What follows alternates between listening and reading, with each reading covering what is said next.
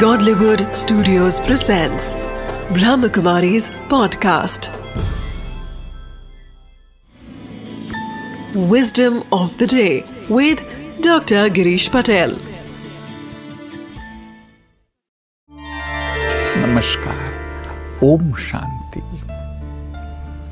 एक बहुत ही powerful wisdom है कि हमारे आसपास लोग तो है परंतु हम उसकी वैल्यू नहीं करते हैं। उसका महत्व क्या है वो नहीं जानते हैं। ये विजडम आपको बहुत ही मदद करेगी कि कोई जो चीज़ है, जिसको कहे नॉन लिविंग जो चीज़ें हैं, उसकी वैल्यू उसके मिलने से पहले होती है कि भी आप वैल्यू करेंगे कि इसकी कीमत दस हज़ार है, दस लाख है, और फिर उसको आप खरीदेंगे परंतु इंसान की कीमत है, वो उसको खोने के बाद होती है। जब आप किसी को खो देते जैसे फ्रेंडशिप टूट गई, फिर आपको लगता है, अरे उसकी कितनी वैल्यू थी?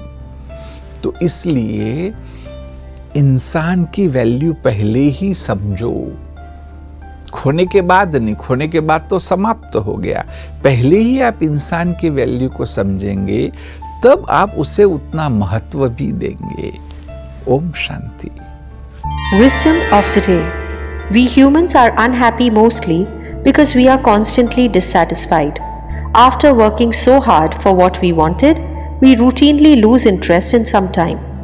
We start taking things for granted, including our relationships. We realize the value when it's gone. We should instead value all our dear ones before we lose them. This will enhance our interactions with others.